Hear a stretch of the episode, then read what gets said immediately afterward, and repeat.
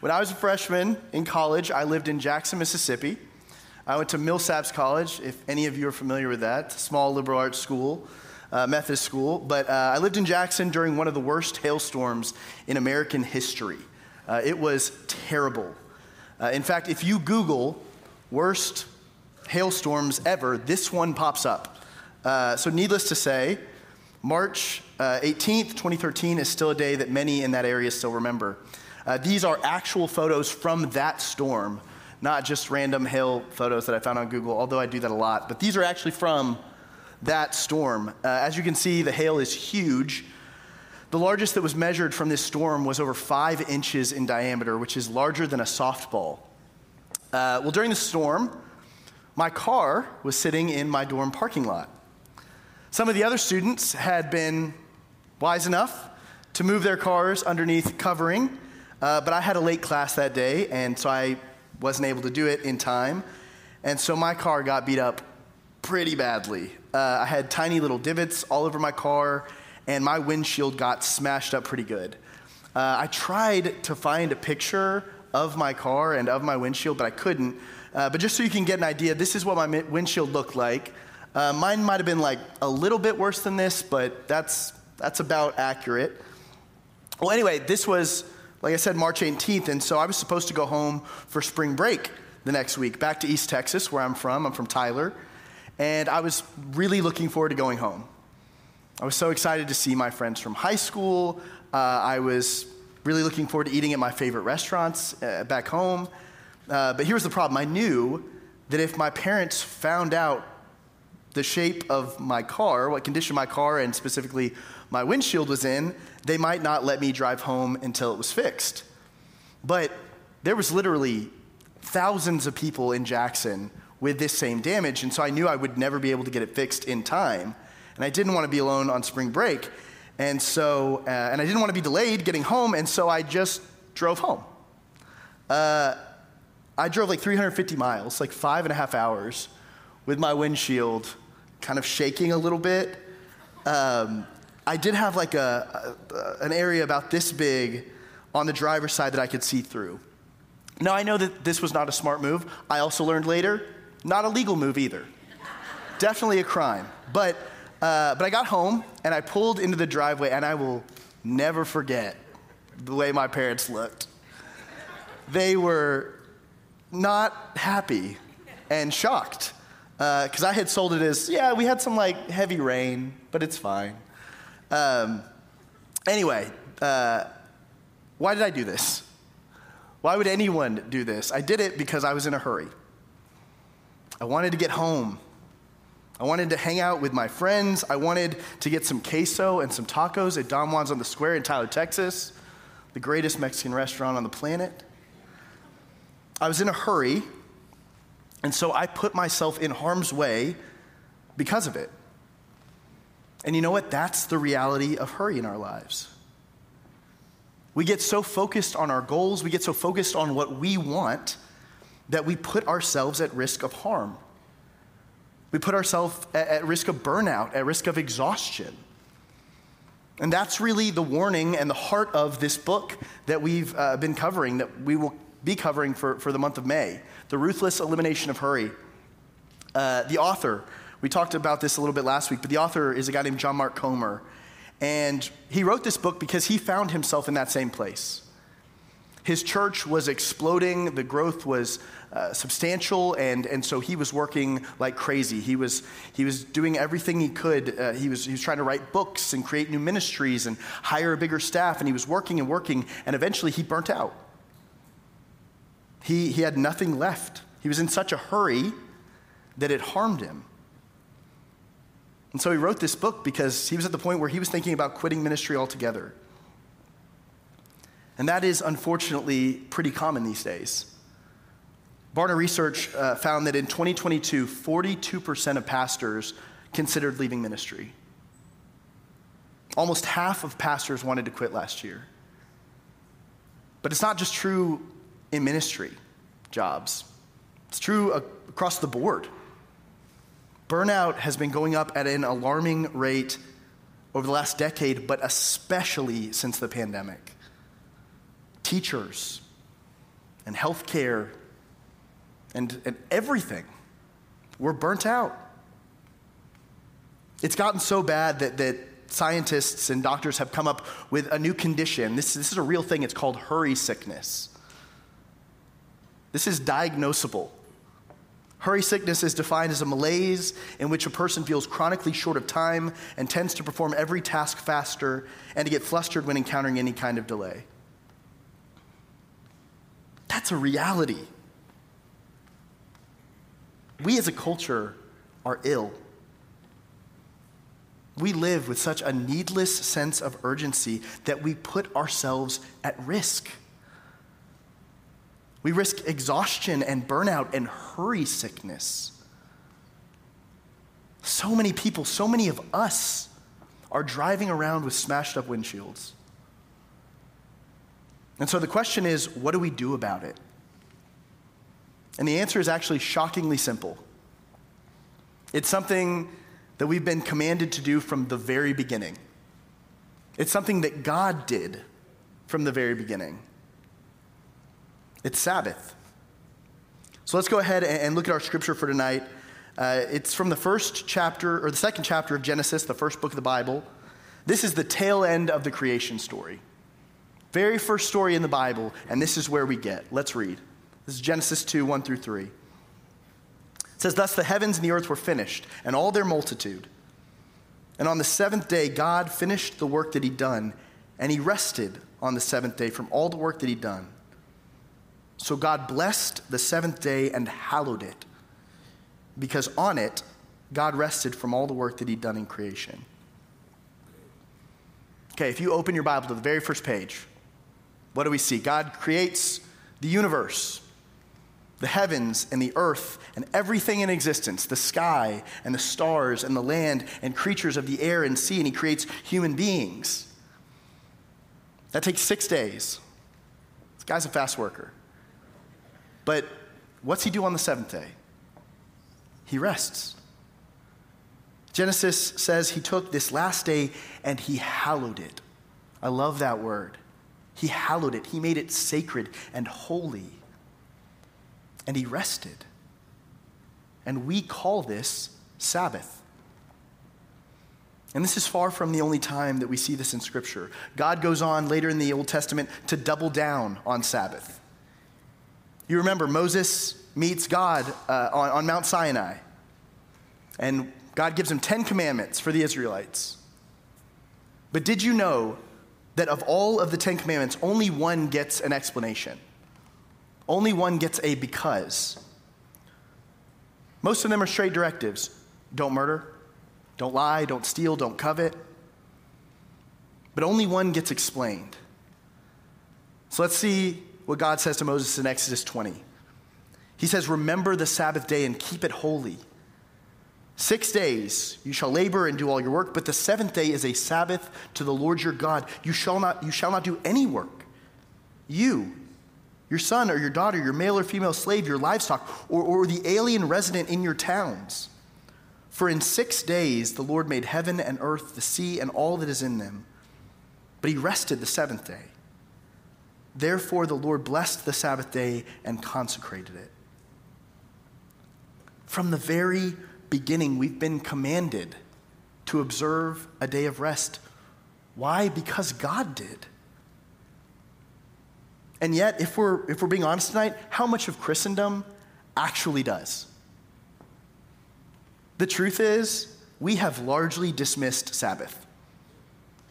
We don't really expect one another to, to, to practice a legitimate Sabbath. Which is pretty wild because just imagine if we did this with any of the other Ten Commandments. Like, what if we suddenly said, Yeah, God said don't murder, don't, don't steal, don't lie, but like, we don't really expect you to do all that. That would be a lot. Not murdering would be tough. Not lying or stealing, that's, we can't, we can't ask you to do that. Obviously, that would be crazy. And yet, we've done this with Sabbath without really a second thought. In 2023, we've put rest and Sabbath on the back burner. We don't consider it a fundamental part of, of practicing our faith. but it is. And honestly, we need it now more than ever. Did you know that, that the average person before 1879, when the Edison light bulb was invented, slept 11 hours a night? Doesn't that sound so nice? I have a new baby, so I just sounds so nice. 11 hours before the light bulb. Today, you're, you're pretty happy if you get what, seven? Feeling good? The point is, slowly but surely over time, we've, we've lost this. We've dismissed it. We, we've reduced the rest that we build into our lives. And here's, here's the great irony of Sabbath.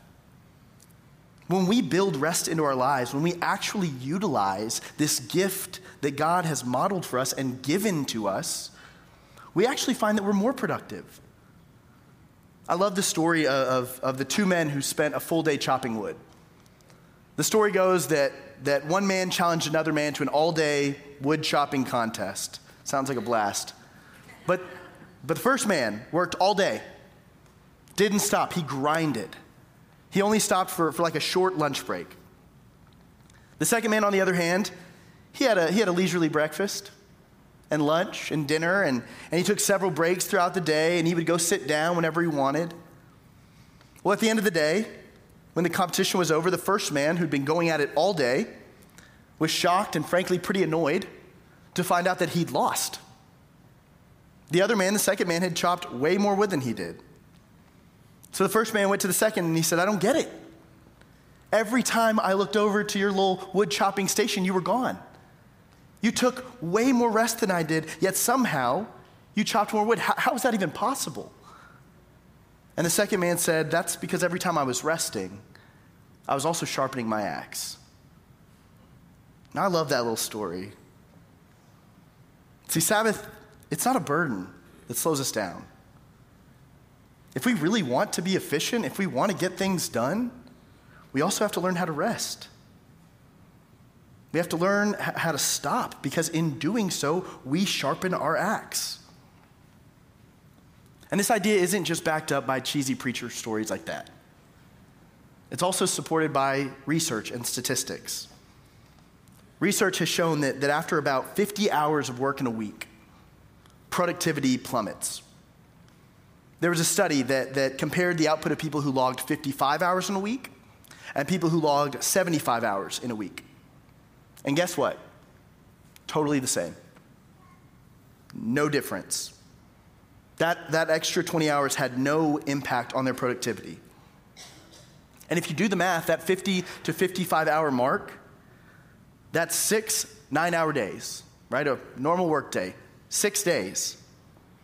Meaning that we can only work effectively for six days. We are literally designed for six days of work and one day of rest. We were built for Sabbath. This isn't just like a good thing, we're designed for it. Here's another piece of research. This one is actually from the book, uh, and I really liked John, the way John Mark Comer put it, so I'm just going to read straight from the book. This is what he says. He said, Recently, I read a survey done by a doctor who cited the happiest people on earth. Near the top of the list was a group of Christians called Seventh day Adventists, who are religious, literally, about the Sabbath. This doctor noted that they lived 10 years longer than the average American. I did the math.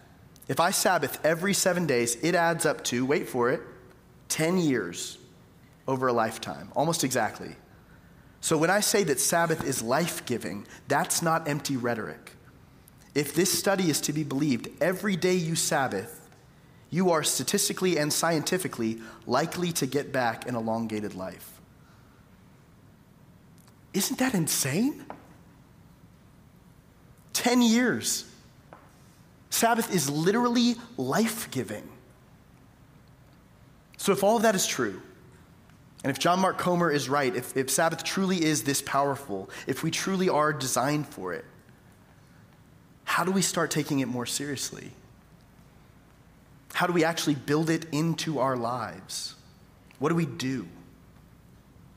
And I think the answer is in the word Sabbath itself. The word Sabbath comes from the Hebrew word Shabbat, which means to stop or to cease. But it also has a dual meaning. Shabbat can also mean delight. So, Sabbath, translated with both translations, is to stop and to delight. And I love that. That's perfect. And that's our marching orders. That's exactly what we are called to do. We stop and delight. You know, when I got into ministry, I didn't realize that, that this would be one of the most common pieces of counsel that I give people. I don't really know what I thought would be.